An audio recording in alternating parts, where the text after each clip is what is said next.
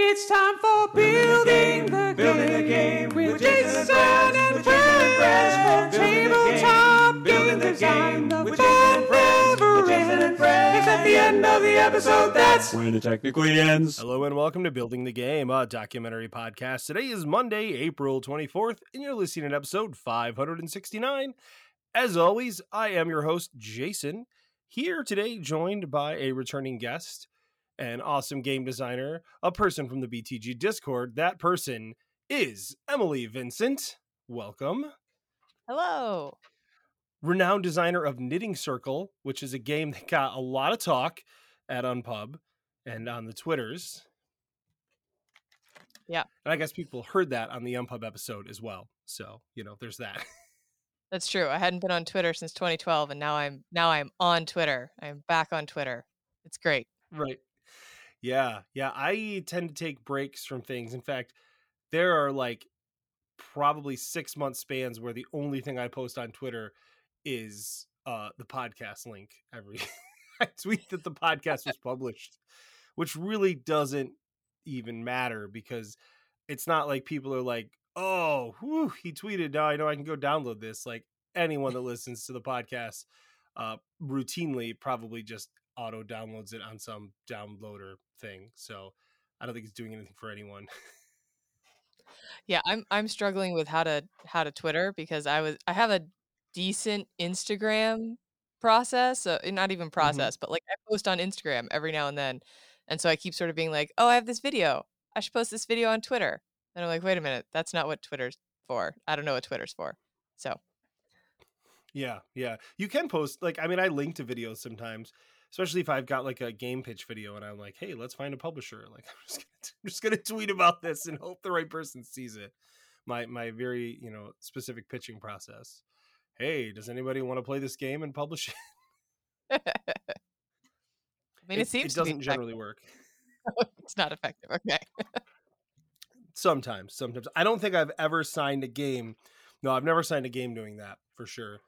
Um yeah, mm-mm. Nope. Yeah, hard pass. makes That hasn't worked. so but I know other people that have. I know other people that have been like, "Oh, check out this game," and then people are like, "Ooh, that looks interesting." So it can happen. It can definitely happen. Uh, Yeah. Yeah. So what have you been up to? Um, I well, I actually just got back from a business trip earlier today, and I'm uh I'm tired because I stayed up too late last night making a spreadsheet for a game for Knitting Circle. Uh, because I, I came up with what I think is definitely going to be the fix that I need for my scoring, and I have not play tested it, but I was so excited that I made a full spreadsheet of it until like 11:30 at night, and that was choices were made. That's way past my bed. Oh, that's uh yeah, that's tough. It, you get those moments of inspiration, right? Where you're trying to figure something out, you know. It's like. Yeah. that uh it's that mean girls moment, you know, the limit does not exist and then you're like I have to do this right now. It's it's just yeah, there's no way out of it. Um Yeah. yeah, I- I, it's don't- Oh, go ahead. No. I was gonna say I don't usually make spreadsheets so far in my game design game design process. I uh I don't know. I I do a lot more by feel. Uh, but this was the first time I felt Mhm. really inspired that like, oh, I just know exactly how I want to make that spreadsheet. And I'm gonna see what the spread is like and the distribution and I'll I'll really understand if this is a good scoring approach. Mhm. Not sure Mhm. I have I don't not sure I've figured it out yet, but it was fun to make. I will always endorse designing by spreadsheet, um, just because I think it's it's such an effective way to like. Because I used to not, I used to do it sometimes, but I used to be like, okay, I've got my ex- my Word doc open. I'm going to fill out these cards, some text on these cards with information, and then it would come time to review them because I'd be like, oh, that didn't work. What was wrong? And I'd have to go back and look at all that manually and try to figure it out. And with Mhm. the spreadsheet, I can just say, okay, this is balanced enough for now, or it's a really good place to put ideas and compare ideas because it's not like, oh, wait, two pages later, I have a card that sounds like that, right? You know, Mhm. I can just kind of use it as a as a way to reflect on it. But uh, sometimes I feel like you know people say like working on your graphic design is not working on your game, which is not fully true. But like the the, the intention of that was that if you're designing if you're trying to design a game and you stop working on it and you just keep focusing on like getting the graphic design perfect for your prototype or doing a bunch of art for your prototype or the things that like aren't actually designing your game right those are kind Mm. of like a way to not work on your game and i think that you're still working on your game but you're not finishing the design part that has to get done and and i think i use spreadsheets that way too like as a stalling tactic to be like you know, I could add some formulas in to auto calculate all this stuff for me, and then I do it, and I'm like, that literally told me what I already knew. But if I have to change anything, oh, it's gonna just auto sum all of it. It's gonna be great, and then I don't ever have to change anything, and it was a complete waste of time. Um, but it allowed me to stall in the process. But I was gonna say, last night actually was one of those epiphany nights for me, where like I was laying in bed, I'd given up for the day, like because I like 11:30 would be a really early bedtime for me. Like I mean not really early, but Mm. I go to bed around 12:30 or so because I make poor choices uh routinely uh, when it comes to sleep. And so I was laying in bed and I'm working on this this game idea that I, I just couldn't get out of my head. It wasn't one that I talked about before where I'm purposely keeping in my head trying to work on it. This was one where I was like, okay, I need a spreadsheet to track this thing for this journaling game. And I started to work on the spreadsheet and I was like, no this is that's this is not to work like i need a simpler way and and i was like you know oh how can i do this and then just laying in bed i just kind of like had this picture in my head pop up of it's trying to track distance that you're traveling as a character and i was like oh my gosh like i can literally just like because i was like if you travel eh, you know each day you travel so far right and i was like if you're traveling this far in a day how do i know when you like what you see right because you know, when Emily's playing it, she may choose to only travel 20 miles in a day, and maybe I go 30 because you're making mm. different choices in the game that drive that. Well, I don't, if we both see the same thing on the next page, right? Then that's stupid because we walk different distances, and I want the game to feel more customized. And it occurred to me that I can literally just put like a mileage track on the side of the page, hmm and until you fill that track, you don't get to flip the page and it might Ah, take you two days in the game and it might take me three or one and though there are you know bonus and consequences for both of those things but that's when i get to flip the page and then it literally puts the tracking right on the page um and i don't have to like have you write in separately like okay so overall i've went 70 miles. It's just there like at the top of the next page it starts at 70 because that's how far you had to get to get to this page and you have to get to 100 to get to the next page and um see so that was where if i'd sat there all night and made a spreadsheet it actually would have detracted from what i was actually trying to do. Now i'm going to make a spreadsheet but i have armed with the information like you were right you said i have an idea i think it's going to work i need to put it on a spreadsheet to make it make sense and now i'm finally to the point where i'm like now i understand how this has to work i can make a spreadsheet to help me do that so yeah. yeah. Yeah. I think preemptive spreadsheets or too early spreadsheets are, hmm at least for me, a, a big challenge and a big distraction. Um, in part because I, I think I have a bad habit of being like, the scoring is kind of inconsequential. Like you can always change the numbers later. you can Right. you can yes Um, so I just put down something, but that's actually the thing that I'm now sort of running head into on on Knitting Circle is like, ah, the scoring is actually driving a lot of the behavior. very consequential but, Shockingly. but you're not wrong though right in the first part of a game design just you know you're really trying to see does the core mechanism work? In something like knitting circle it, it you know i've not played it i've seen stuff about it but like to me as a person who's looking at it the thing that matters most is what does it feel like to complete those to build to, to knit right? To put Yeah. those pieces down how do they work? What drives me to do that? That's what matters right? And if that's Right. fun and it's been proven to be fun uh, now the other stuff you're like well i gotta get my crap together on that because you know this is working this core mechanism works now i have to make the, the rest of the game work right Yeah, yeah, no, absolutely. So this was I was like, all right, it's time to time to really focus on it. And I came up like three days ago, no, a week ago, came up with a different scoring method. I was like, this is it, nailed it, and I took it to a, a play testing, and it was it was truly cursed, right? Everyone's like, like it incentivized all the absolute wrong behaviors. But that was the moment when I was like, ah, right, scoring drives behavior. What behavior do I want to drive? right, right. Let me be kind to that. And that can be tough, right? Because you can end up, you know, my Kelly and I are working on this roll and write, and um, and as we were working on it, we were ba- balancing the scores so well that I was okay. We want all these to be pretty even, so you know, like there's not like an optimal path.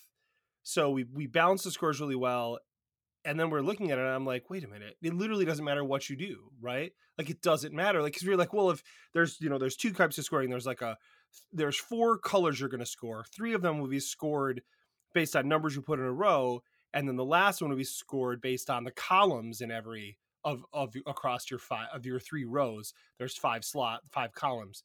One of them will score five columns the other one will score the rows. And we were so concerned about making it balanced that in the end it was like literally it doesn't matter what you pick. So mm-hmm. so we'd be like okay well if the row is really powerful in this then let's make the the global the the column scoring not as powerful. And i was like wait that's stupid. Now everybody always it drives them to always do the things so instead what we had to do was balance it to say this color is a better color to score right mm-hmm. so like it is easier to score a slightly lower number in the column scoring, or you can work harder to score a higher number of that color. But you kind of have to look and say, okay, how am I going to do this? So there's another one where the row scoring is is easy. You have to have odd numbers. That's it. You just need odd numbers, and that's so easy to do. And so it's not worth a lot of points. But when you look at the column version of it, it is harder and will score you more points but mm. you can't do all of the hard stuff. You have to have some of them be easier. And so you can pick and choose. And then we added in a thing where like getting all the way on a certain color will give you a bonus to the column scoring of a different color. So that you kind of like it's driving you to say one of these I have to maximize. And I can maximize more than one, but that's a waste. You know, but I have to get all of them to a certain point, or I can't even earn a score for them.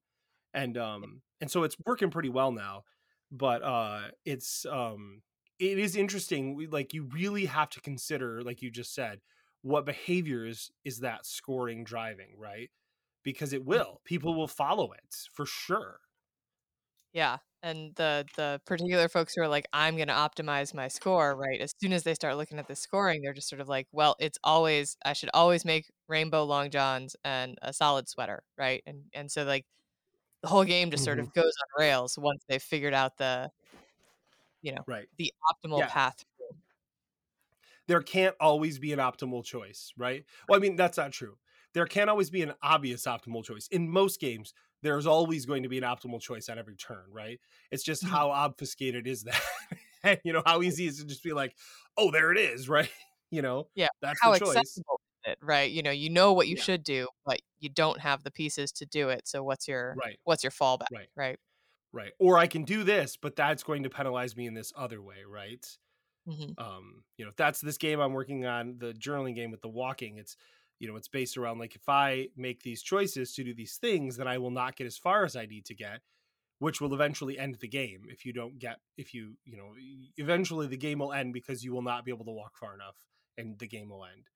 Um and so so yeah it, it's it's about those choices of the other things you need to do in those times um and when you want to do them and when you want to take those opportunities and and there is not necess- there's not necessarily an obvious optimal choice on those right it's very much how you feel with it and with a solo game like that it's it's so much more freeform right like it's mm-hmm. i can make it all about players feelings and their choices rather than their score, right?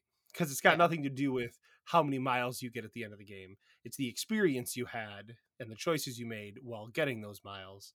And uh yeah. Nice. So, um, well, I look forward to seeing it when it's uh when it's thanks. Ready. Yeah, I, I I'm having this point. I brought this up on the call recently, and this is not our topic, but I just want to throw it out there. Um, I'm really struggling right now with I'm working on these solo journaling games and I'm struggling like I I find that I'm getting to a stopping block on each of them as I kind of work through different ideas and it's getting really really disheartening that I keep hitting points where I'm like I don't know what to do with this. Like now I'm just not sure what to do uh to make this next next part be meaningful and work.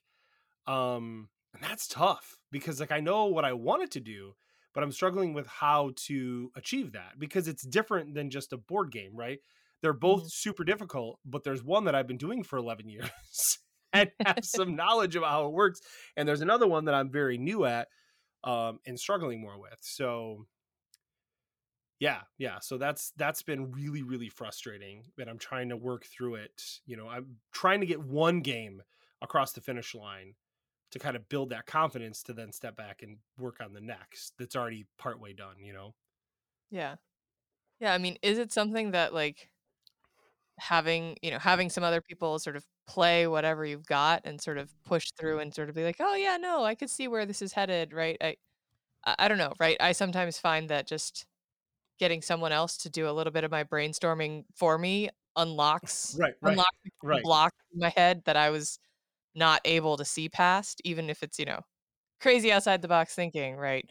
Yeah. Um, It that's not a bad idea. I unfortunately I feel like I'm at the point with these where I'm not actually like I could explain to people what it was what's going to happen in the game and I I when I have I pretty consistently got a that's super cool.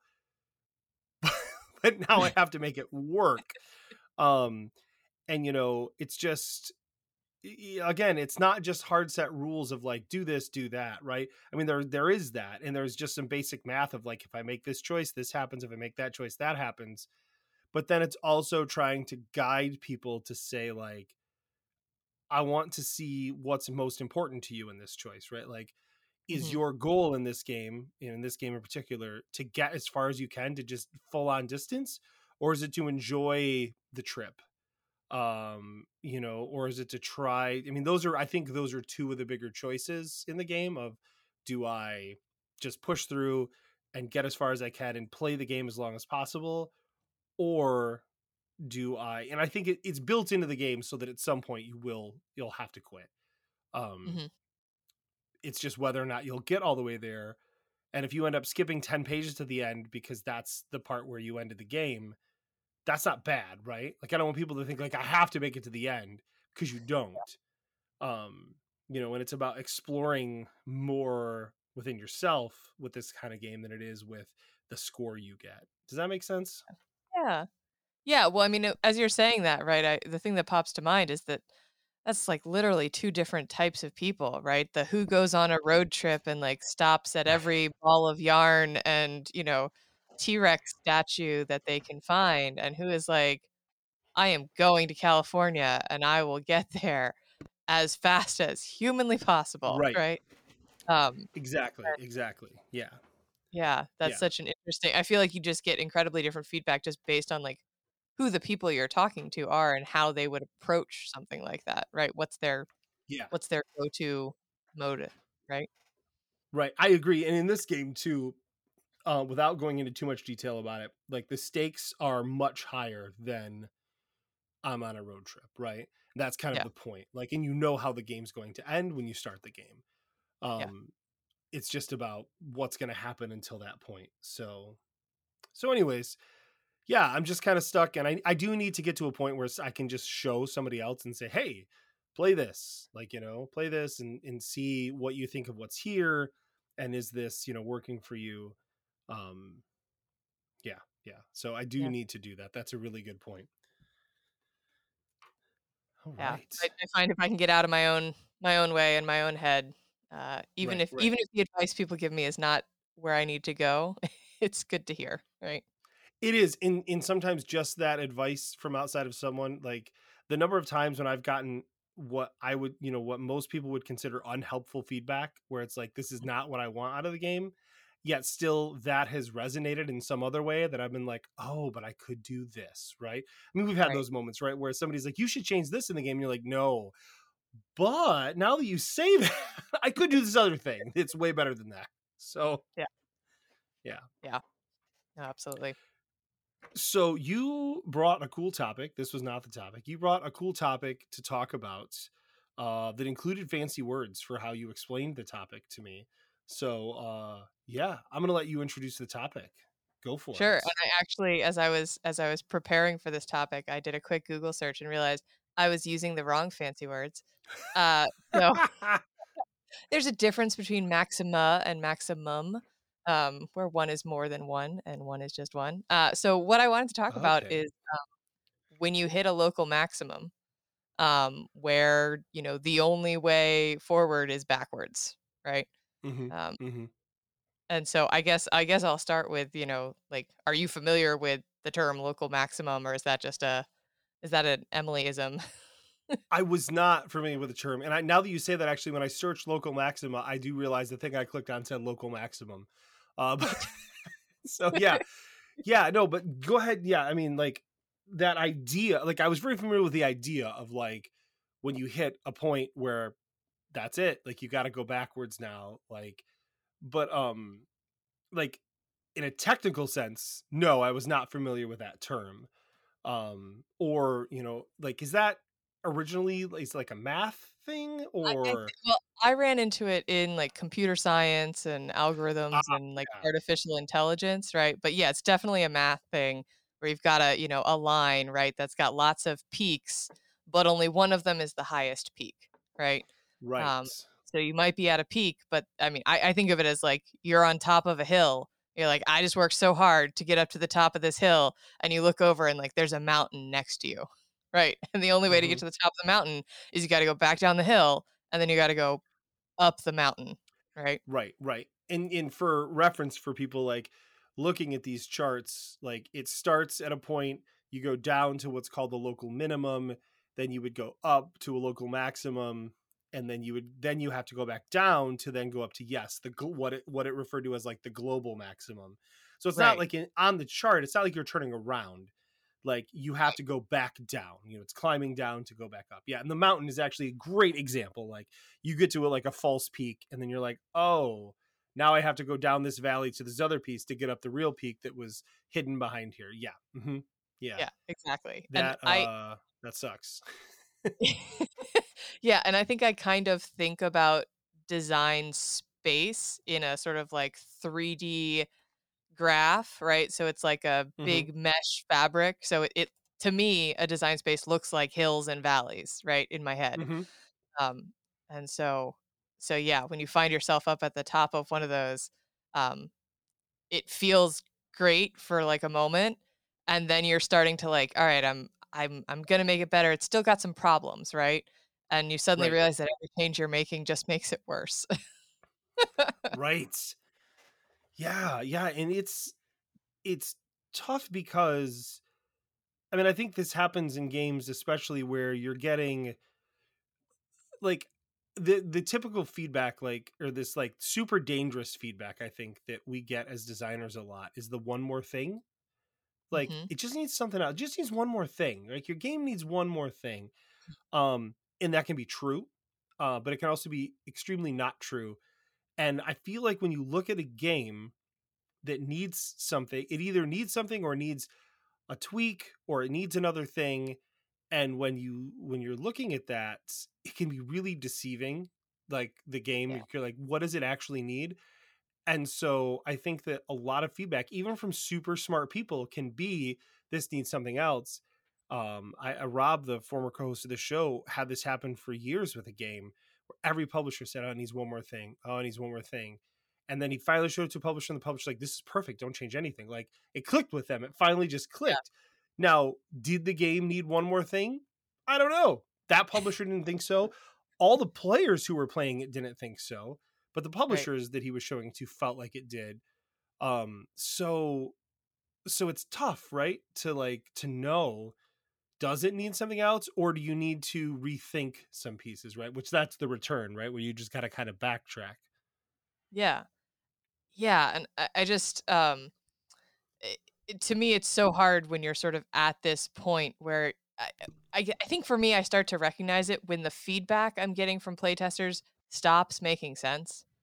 Um it, and it's sort of like you've got someone saying like I think it needs one more thing and you've got someone else being like I think you have too many things, right? And right someone else right. being like this font choice was really distracting, right? And and you're just sort of like you're like, okay, none of this makes any sense because nobody can put their finger on what's Right. wrong because it's pretty good, right? It's a playable Right. game, it's fun, it's not overtly broken in any sort of way. You've probably spent a bunch of time, you know, tweaking the scoring points uh, for different things and like getting the actions Mm-hmm. just right. Right. You've done a bunch of iteration and you've like polished this thing, and you're like, cool. Did I just polish like the little hill or did I polish the mountain? Right. And and Right. for me, right, that question of am I at a local maxima or maximum or am I at the global maximum, which is just not that high, right? Like maybe this is not a very Right. good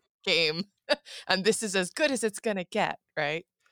That's a factor that I didn't even think about. That is an excellent point. Where you're like, is this the best this game's going to be because this game is just not good? Yeah, Oh. gosh. That's I didn't even think about that that way. That is actually kind of depressing. because you're like, "Oh, or the game is just bad."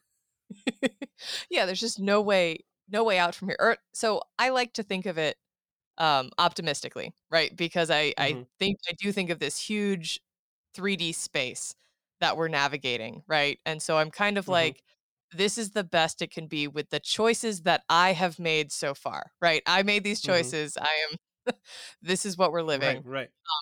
And there are other choices that might be radically different that would make it different, right? Um, or Right. maybe they'll end up being very small changes that make it radically different. Um, but you know, I think if I'm excited about the game, the exploration can be fun. It's an interesting puzzle of sort Yeah, of how do yeah. you get from here to there when you don't know where there is, but it sure ain't here. mm-hmm. Yeah, right. Yeah. And I think that um this is where getting honest feedback is really helpful too. Um you know, like I've showed games to people like I, I showed games actually showed a game to um a designer a while back. This was gosh, five, six years ago. I showed a game to him and uh we played it and he was yeah, you know, and he was really struggling with how to give me feedback on it. And he was like kind of like you were saying, the feedback just didn't really make sense. And I said, Man, I just need you to be honest about this game. Like, be honest. And he said, I, I think you have better games than this. And I think you'd be better off working on those. And I was like, Thank you. Like, no one else has told me that yet. And and he was right. Like, I had reached the global maximum on that game. That it was as good as it was gonna get without just tearing it to shreds and making it another game. Right. And and while I was bummed because I liked the idea, I was also like, thank goodness. Like I can just stop fretting about this game and just move on to something new because somebody finally said, Yeah, no, it's it's just not that good. So that's where being honest, I think that side note to feedback givers, you have to know if the player, if the if the person wants that honest feedback or not, right? And I think that it's on us as feedback givers to read the room on that. Um, there's this this woman that I've met before, um, and I I've, I guess I haven't met her. I mean, I've said hi to her, but I've seen her at events playtesting this same game over and over. And I'm not going to give any Sure. details about the game uh, because I don't want to give anything away. Not that I think anyone would know. This isn't a person that's known in the community or anything, but they have this game, and uh, it is a game of excess and too much with a theme that is. Uh, it, like think of it as just like a theme about friendly cats hanging out, right? Mhm. It's like a very, very like low entry theme, super fun, super like everyone friendly and then with these like ridiculous rules that are so confusing and so tough and i've seen this person just having people play this game like showing it at like playtesting events and stuff and that game is never going to get signed it's never going to get published Yeah.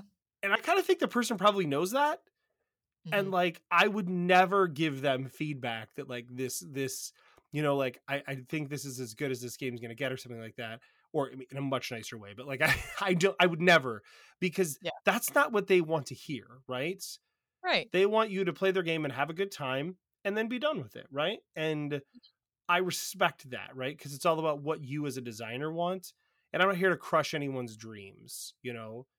Um Yeah. so i think it is important to know who you're giving feedback to and, and what type of feedback they can take well. Does that make sense? Yeah, and I- I mean, I think the you know, the part of your story that pops out to me is the sort of um iteration on that conversation, right? I'd love your Mhm. feedback. Here's some feedback. I'm going to pull a little bit more on that feedback. Okay, here's some more and then finally like, hey, I'm looking for the Yeah. honest truth, right? I think I think that reading the Yeah. room is a little bit of a Yeah. each of you are going to feel each other out. I I have Right. have Right. unfortunately been witness to, you know, someone who just jumped right to the end of that conversation. "Hey, what'd Yeah. you think of the game?" And just laid it Yeah. all out on the line, and the poor designer, you could, like, see their heart in their eyes, Yeah. right? Like, Yeah. it wasn't Yeah. Expected we hadn't we hadn't done that dance yet, right? Yeah, and you can do that unexpectedly by just presenting too much feedback, right? Like you Mhm. can overgive feedback when, you know, like well, for one thing, when you overgive feedback in a group setting, you dominate the feedback. I, I had somebody do this for Yeah. me, and poor Roscoe was there, and it was just the most awkward thing in the world. Well, we sat there for 20 minutes while this person just went on and on. I'm pretty sure about the graphic design. Um, after I started the game by saying the graphic design sucks, I got to fix this uh, and then also agreeing about seven times during the conversation that yes, the graphic design sucks. Let's talk about something else, and they just wouldn't let it go. Um, and like, so so like I think over giving feedback, um, can feel overwhelming to people when you're like nitpicking stuff. Like that's the other thing is I feel like you kind of have to read the room of like how much feedback do they need, right? Right. Like if the core mechanic is struggling and that could use a tweak, I'd much rather give them feedback on that than your scoring system isn't working quite right and you've got a bunch of typos on this and this graphic design's not really working. Like, let's just talk about the first thing that would help their game, right? Right. Let's see if they're responsive to say, you know, this core thing is really interesting, but here's where I struggle with it and see if they're open to feedback. And if they are, great. Then see if you can give more. Do that dance, right? Right. Yeah, it's a give and take. so with the but back to the whole local maximum thing i know we kind of meander with this here because I, I it's hard like feedback is so intertwined with it i think that it's hard to not talk about that when you're talking about this like what have you had some specific any like real specific experiences where like you hit that point and you're like ooh what am i going to do with this Yeah. So, um, I'm definitely at that point right now with Knitting Circle, right? Where I'm getting mm-hmm. a bunch of feedback of people really like it. It's really fun. It's really good, right? Um, but there's like a little bit that's starting to pop up of like sometimes it feels like it's on rails or like it's right missing right something, right? You know, what what ha you know, there there's some obvious choices that you should make. And um, so, you know, it's a game I've been working on just since December. And so mm-hmm. it doesn't even feel like like I feel like I've hit a single local maximum, right? I sort of felt around in the dark, right found a hill to climb, got to the top of the hill, did a great job, but like I mean, maybe I right stumbled on right the global maximum right up front. Uh, but I, for me, I don't even feel like I've I've given the space a chance, right? Right Um, right. well e- especially if you're saying things like it kind of feels like it's on rails like i'd say that is that's a red flag of like the game works right? Mhm, but if the game if if you're if the players aren't having enough choices you know or not the right choices right and it feels like it's just on rails then yeah that is that's definitely not the global maximum right? Because if the game works and is good there should be a way to shake that up i would yeah, think and at I, least yeah, I think the core engine, right? The core mechanism is good. The puzzle works. It's just I haven't found the right objectives to incentivize, you know, fun, replayable, replayable hmm behavior. Um, and I, I was going to say really quick i think it's a really good point like with this analogy with specifically with what you're describing in that game because what you're saying is i've built the game up to a point where it works well and people enjoy it and people are saying nice things about it um you know for real like people are like wow this is really fun i enjoy this but when you get to that point and you're like but it's not it needs to it, it's broken still right? It still needs to be fixed. Right. literally deconstructing is the only the only option you have right? Because it it's working. So you know so it, it's you you kind of do have to take that step back and and and you know go downward with it like on you know to the to the next to the next dip and see what you're gonna do i mean i i, I feel like you can't rebuild it without tearing some of it apart. And that's hard because I don't know about you. Uh, I know you said you you've not been game designing for a super long time, but like I, even having done this for years, like I am always terrified that when I fix something, like okay, I'm going to take this part apart to fix this other thing, that I'm going to take apart the thing that made the game magical, right? Yeah. and then I'm just going to be left with the crap, and like, well, that's way worse now. Yeah, I think it. I mean, it feels terrible, right? Because it Mhm. just you had something that you had a bunch of playtests where people liked it, you had little tweaks, and then suddenly you're gonna go into a period of every playtest is bad, right? They're all cursed, they're all they're all not fun, right? Um, and and it's so tempting to just go back to that thing that worked, uh, because it did work. Uh, but I, you know, for me, when I hit this point, because I sort of have a I just have like a gut feel of like I feel like maybe I've, you know, I've peaked here and I need to try something different. So normally when I'm Mm-hmm. making revisions for a playtest, I change one or two things, right? And then hit the table again. When I feel like I've Right, hit a local maximum, I change everything all at once. I'd throw the whole kitchen in. I've like every idea I've had, every comment that people have made, I basically just rip it to shreds all at once because it Mhm. feels more like pulling a band-aid off of like let's just let's right. Let's do something that I know will make it bad, which is throw in 18 new ideas and take out the core loop, Mhm. right? Th- This is gonna be Right. great, right? Um, Yeah. and- and that's Yeah. dangerous right like you have to like save your files because you're probably going to go back to them right oh yes. Um, Version control all the way. This is why in Yeah. Tabletopia I have a setup that is like the good version that worked, and then a different Right, setup yes. that is that's smart yeah i i do that too um because you never know what you're going to have to go back to. That's the nice thing too about google docs is it has all the versions. So even Mm-hmm. if you forget to be smart and save a separate version of it which i've done more than once uh it's got your back. So that's nice. Thanks, um but yeah it, it is interesting because you know i always give advice to do a b testing in general right? Like whenever i'm Mhm. mentoring people i'm like okay so what you want to do is you want to change up to one good sized thing and then depending on how big that is and what it affects you might be willing to change one or two very small things that are completely unrelated to that right Mhm. but that said as you get more experience in design I don't think it's bad to follow your guts, tear it to the ground, and try again because here's what might happen out of that, right? Worst case scenario was it bombs. You've wasted one playtest, but you've made yourself feel better that these 18 new ideas don't work, right? Yes. But what can also happen is you can say, okay, well that sucked, but hey, one of those 18 ideas uh was interesting. I wonder how that would pair with the original mechanic. And then you go back and did that. And then you've saved yourself, you know, 14 play tests of playtesting pieces that you hated to get to that point. So uh, there's while I would always tell people to proceed with caution on that, right? Mhm. Um it is it, it's worthwhile too, right? If you've if you've got the guts for it and the wherewithal to be like, all right, let's just burn it to the ground and see what happens. Um, I think as long as you know that that's what you're doing, that's not a bad idea at all.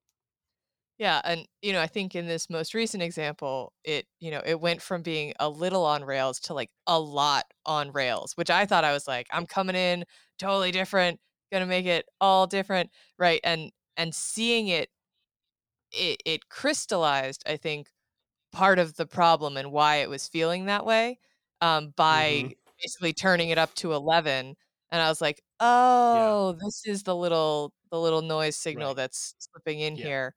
Yeah. Um, I, you know, I also see it as sort of, you know, again, if you're thinking of that big 3D map of the design space, this is how you just sort of pick up and like throw a dart at a different spot in the design space and like really get yourself out there. Um, I, right. Right. I, in my, um, I, I'm a user experience designer. Um, and Mhm. in my education, we talked about design and how you do a whole bunch of research up front to understand you know your users and their needs and things like that uh, because as soon as you start working you start making decisions that take you down different paths right? And as soon as you get down a path too far, sometimes there's no way to design yourself from that path back to the right, Right. path that you should have started on. Um, and so I think that's the other thing that's in my mind when I just sort of burn it down and start again after saving copies of all my files Right, and right, right, right. control um, is is maybe I need to go way back up the path and take a different fork Mhm. early on uh, Yeah, because yeah. I've I've I've taken the wrong path here. Yeah, I, so this reminds me of the very specific way that I play solitaire Mm. um on like my phone, which is that I I play I only play solitaire apps that allow that every game is like verified can be won, right? Okay. Yep. Like that's because I want to play solitaire and I want to win solitaire. And Sure. so I make it like a puzzle to where like if I get to a point where I'm like nothing plays anymore, then I will undo until I find a fork in the road, which is in solitaire is generally there were two of the same number, uh, Right. and I picked one, right? And now I'll pick the other and try and walk down that path. And it is an exercise in patience and frustration, but most of the time, in the end, uh, I can win. And uh, and I did learn the hard way that you need to make sure you're using an app that only provides you games you can win, because otherwise you're really just going to get pissed off a lot. Where you're like, why can't I win? Oh, because it's unwinnable. Great. That was a waste because then it takes the fun out of it, right? Like I proved this was unwinnable. Great. Um, that it reminds me of that. But if I can, like a so a story where this I feel like happened to me, and I've talked about this on the podcast before, um, but I- this is probably new to you, um, and I think it's worth mentioning here. I, I had a game. I signed up with a publisher, um, and uh, the game was called. Uh, wow, I don't remember what the game. Oh, the game was called Flood when I signed it. Uh, and in the game, you were trying to build. Uh, you were basically in this valley, um, and you had like a, a cabin in this valley, um, like you know, wilderness cabin. And over this valley was a flood was coming. Like it, the water was rising up over the side of this valley, almost like it was a Mhm. dam. And when it hits the top of the valley, it's going to flood down over a short time. And if you have not turned your cabin into a boat, you will die. Okay. Um, and so so that's the setup of the game. It's a roll and write game with this cool drafting mechanic where you have like basically a long board with a bunch of uh, resources on it that are just cubes, and then you randomly populate it, and then you have a tool that's got a shape. So like you know like a um, a hammer would be shaped like a traditional you know like uh like a you know like an axe actually is a better example it would go up and then go over so you've got that L so they're all these Tetris shapes right Okay. um and the bigger the shape the better the tool at harvesting because you would actually take the shape of that tool and lay it on the piece on the on the resources and then take what you laid it on right okay. so the better the the bigger the piece the better it was at harvesting but then you had to take that tool and you had to use it to build that turn too because you're essentially sharing the tools with these other people so the smaller the tool the better you could build and you know the more points you got which kind of basically said like the more seaworthy your boat was going to be or i guess floodworthy your house was going to be. But anyways um while you were doing that like so you had to you had you got two tools a turn and you had to kind of balance that right? Mhm. um it was very simple like I, I loved it and i sent it to this publisher and they were like it's not enough we don't like the theme. So we changed the theme to like building viking boats uh, which I dug. Like it was you're building Viking boats for like the flood that happens at Ragnarok, and I was like, that's really interesting. So we started working on that, and we just added so much stuff to it because they really wanted it to be a bulkier game, and we added so much stuff. And some of the stuff was cool, some of the stuff I didn't care for, but in the end, they didn't care for the stuff that we added. Um, Mhm. We being myself and the publisher working together. And so they didn't care for it. And so they said, you know, I think we're going to not, I think we're going to let this expire. We're just going to move on. And I was like, okay, mm-hmm. that sucks, but it happens. So, so they said, but you can have everything from this game that we've done, all the development, you own it.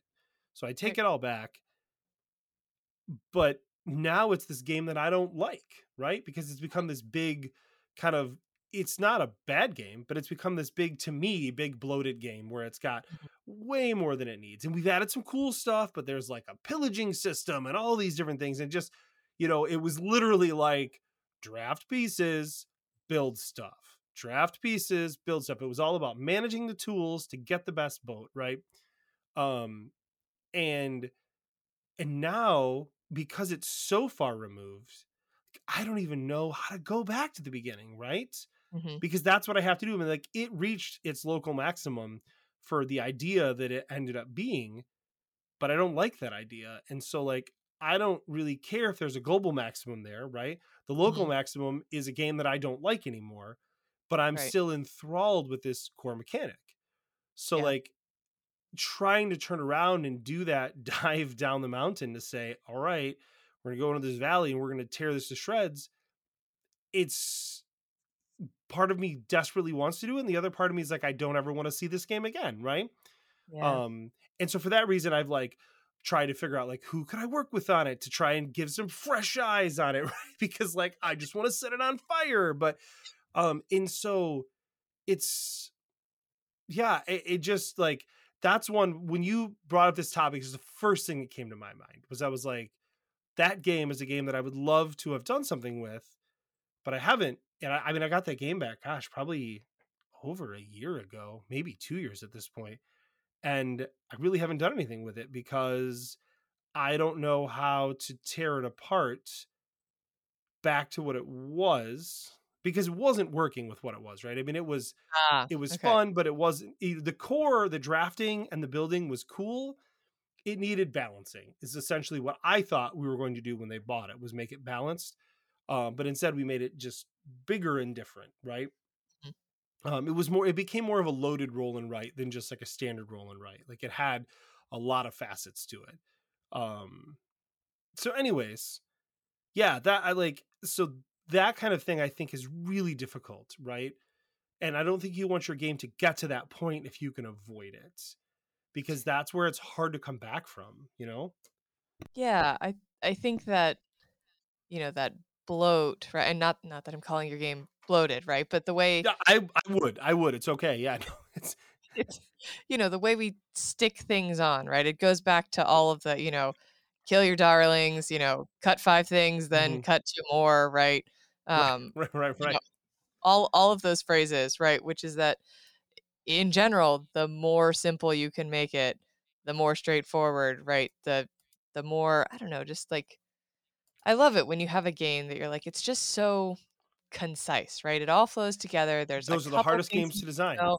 Oh yeah, right. It's the it's the whole right. If I'd had more time, I could have written you a shorter letter, right? I, it's just it's so hard. It's so hard to uh to get things to be that elegant, right? But I I think Mhm. for me, the only way to get to elegant is to go big and then chop down, right? I have to do divergent right thinking right before I can come back to convergent thinking. Um, hmm and and so you know, I do a lot of I do a lot of creative things. Uh, I was mentioning earlier before we started, right? I'm I'm a singer and a songwriter. I'm a hmm a circus artist, an amateur circus artist. Um, I'm a designer. Uh, well, I'm a manager in my day job, but I'm a designer, and so I'm. It doesn't feel good, but I'm quite comfortable with the idea of like I'm gonna throw that thing out that I just spent a bunch of time on, right right? Like, right right sentimentality, forget it, right? Just get it out of Yeah, here. that's Um, good for you. First of all, that's an impressive list of things, but good for you to be able to do that because I, I find that incredibly difficult. Um, to throw out ideas or things. I'm I'm pretty good now about being like, okay, I had this game, had this, and I loved this, and saying it doesn't work anymore, and just cutting it. I can do that pretty much. But when it comes to saying like this project was gonna do this, and now I needed to do that, I'll just just stop working on the project uh, and work on something else.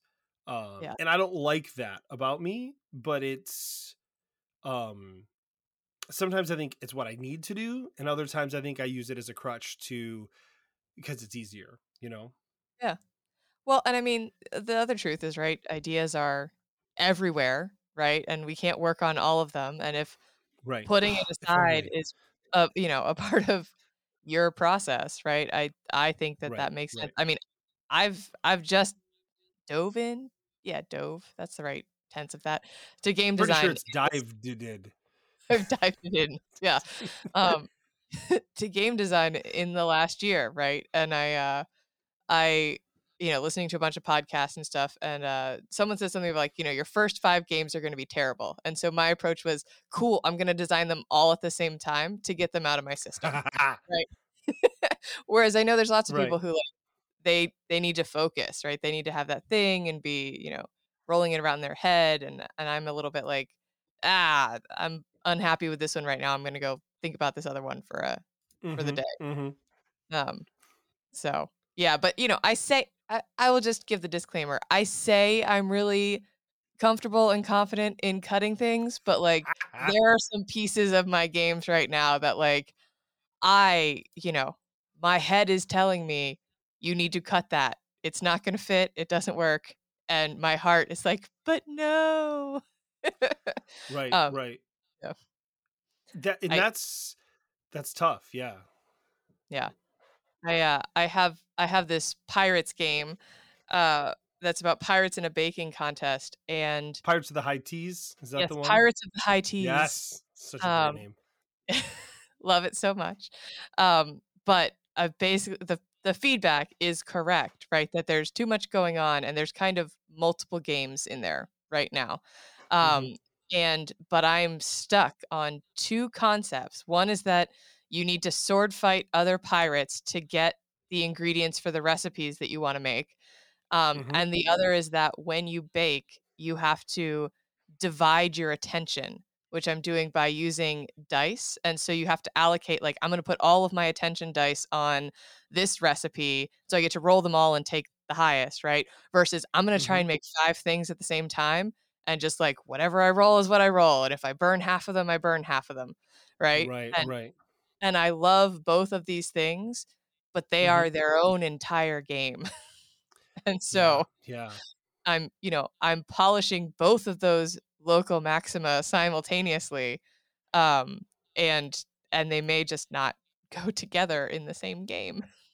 in in I think so I think a freeing thing to remember with that is you know one of the when they say kill your darlings or you know cut what you love if that's what is best for the game what they don't tell you is you can cheat that system by just putting that in another game. Yeah. um and you know i mean michael wasbrock and i working on um uh before the light dies and getting stuck because this communication system is so fun and beautiful and it was like this we're minimizing this cool system in this game that's dumb.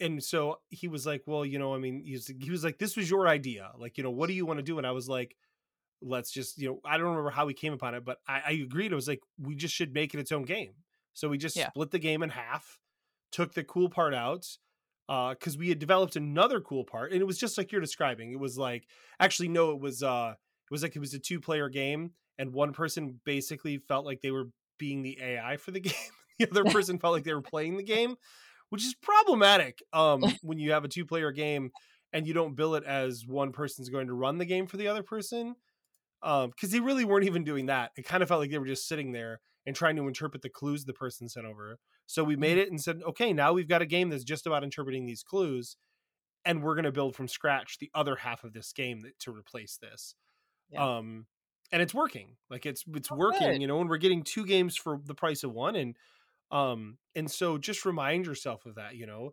like what's more important to you um when it comes to a game like that and then figure out how to cut one of those things and just use it later you know Yeah. Yeah. yeah. And I, I think that that's where I'm looking for that. Uh, you know, I'm about to, I'm probably about to do a throw the whole kitchen sink in there on one of those, Right. right? So if I can't bake with my dice, right? Or if I can't do this uh, sword fighting for recipes, right? I need to throw a whole bunch of things at it to just sort of shake it loose, right? Because if I try an incremental change, I'm just going to keep sliding back to the systems that I have in place. And and in Mhm. fact, this is sort of how I ended up here. I was trying to do this sword fight and I was like doing all this work and doing all this tweaking and like there was a lot of problems with uh time between your turns, right? People were just had too much downtime.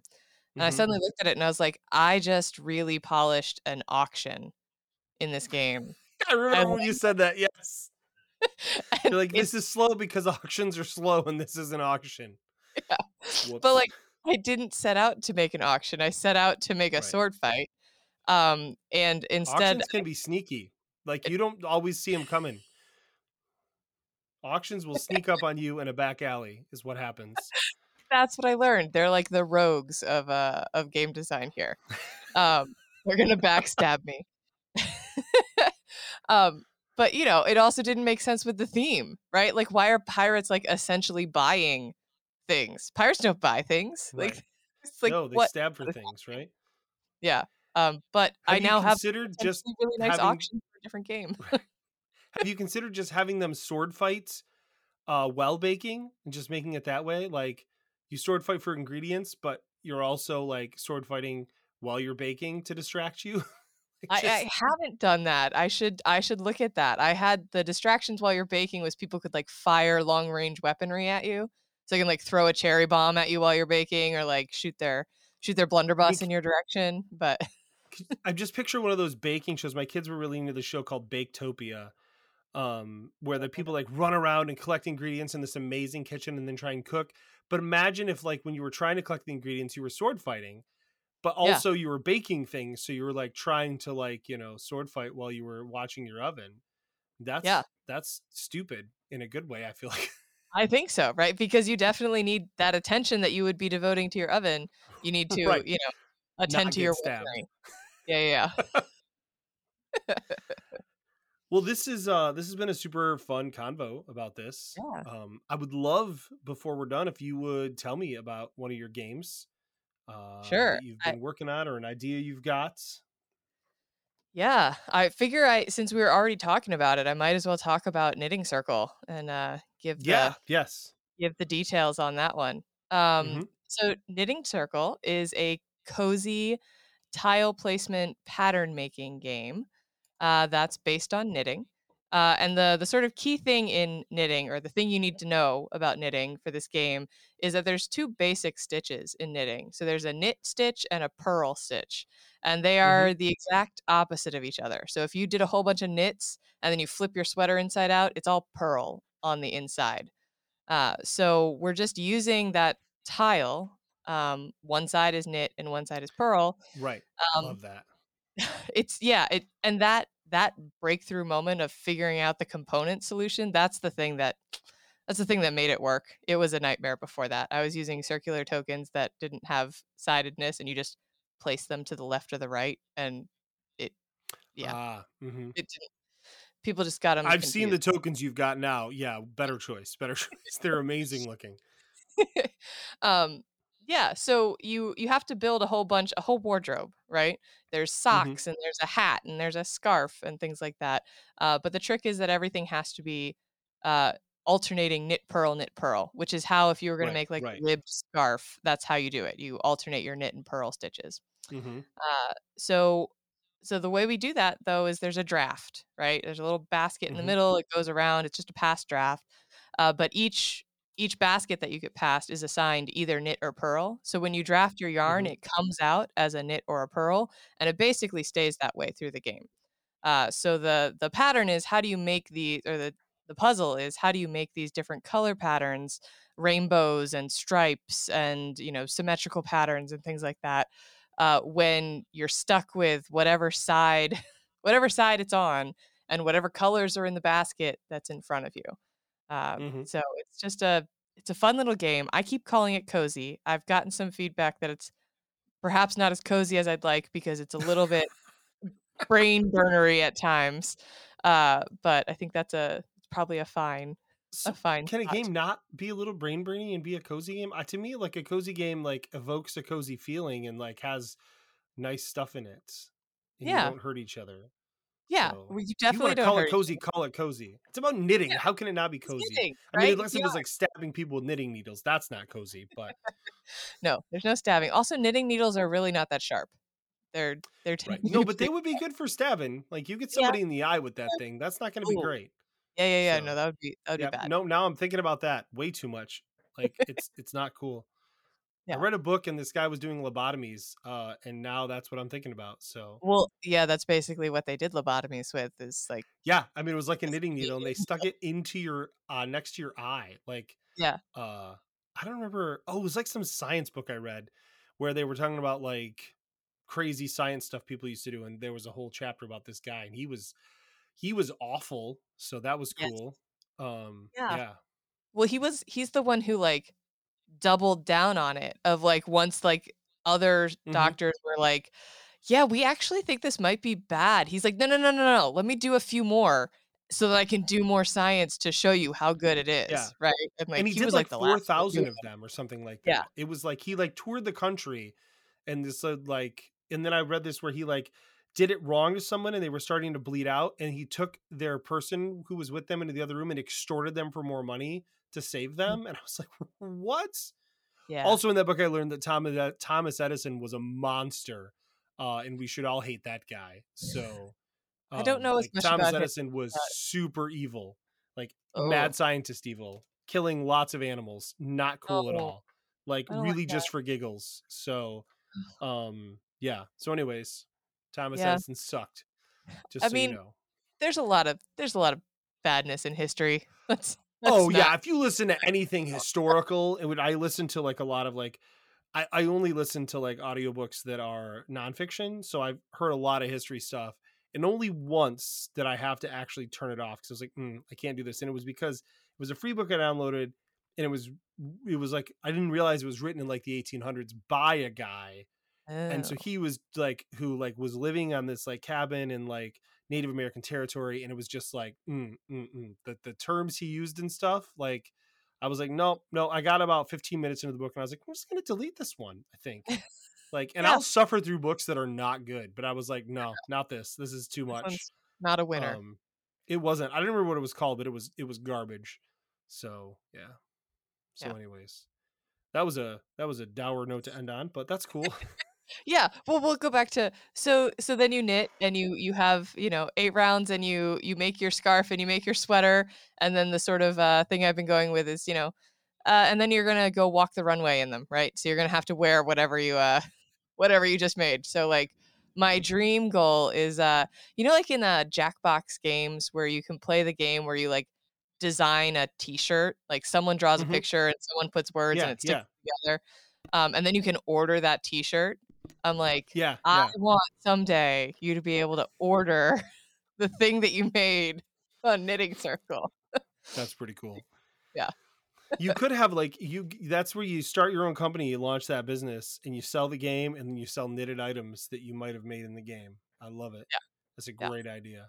or maybe even just knitted fantastic. patterns for the knitting right so if someone's like i oh, want to yeah. this right because uh, that's a digital product right you don't have to ship that you can just Correct. Yeah. Yeah. And Yeah. digital products uh, are the best because you don't have to pay to ship them. So Yeah.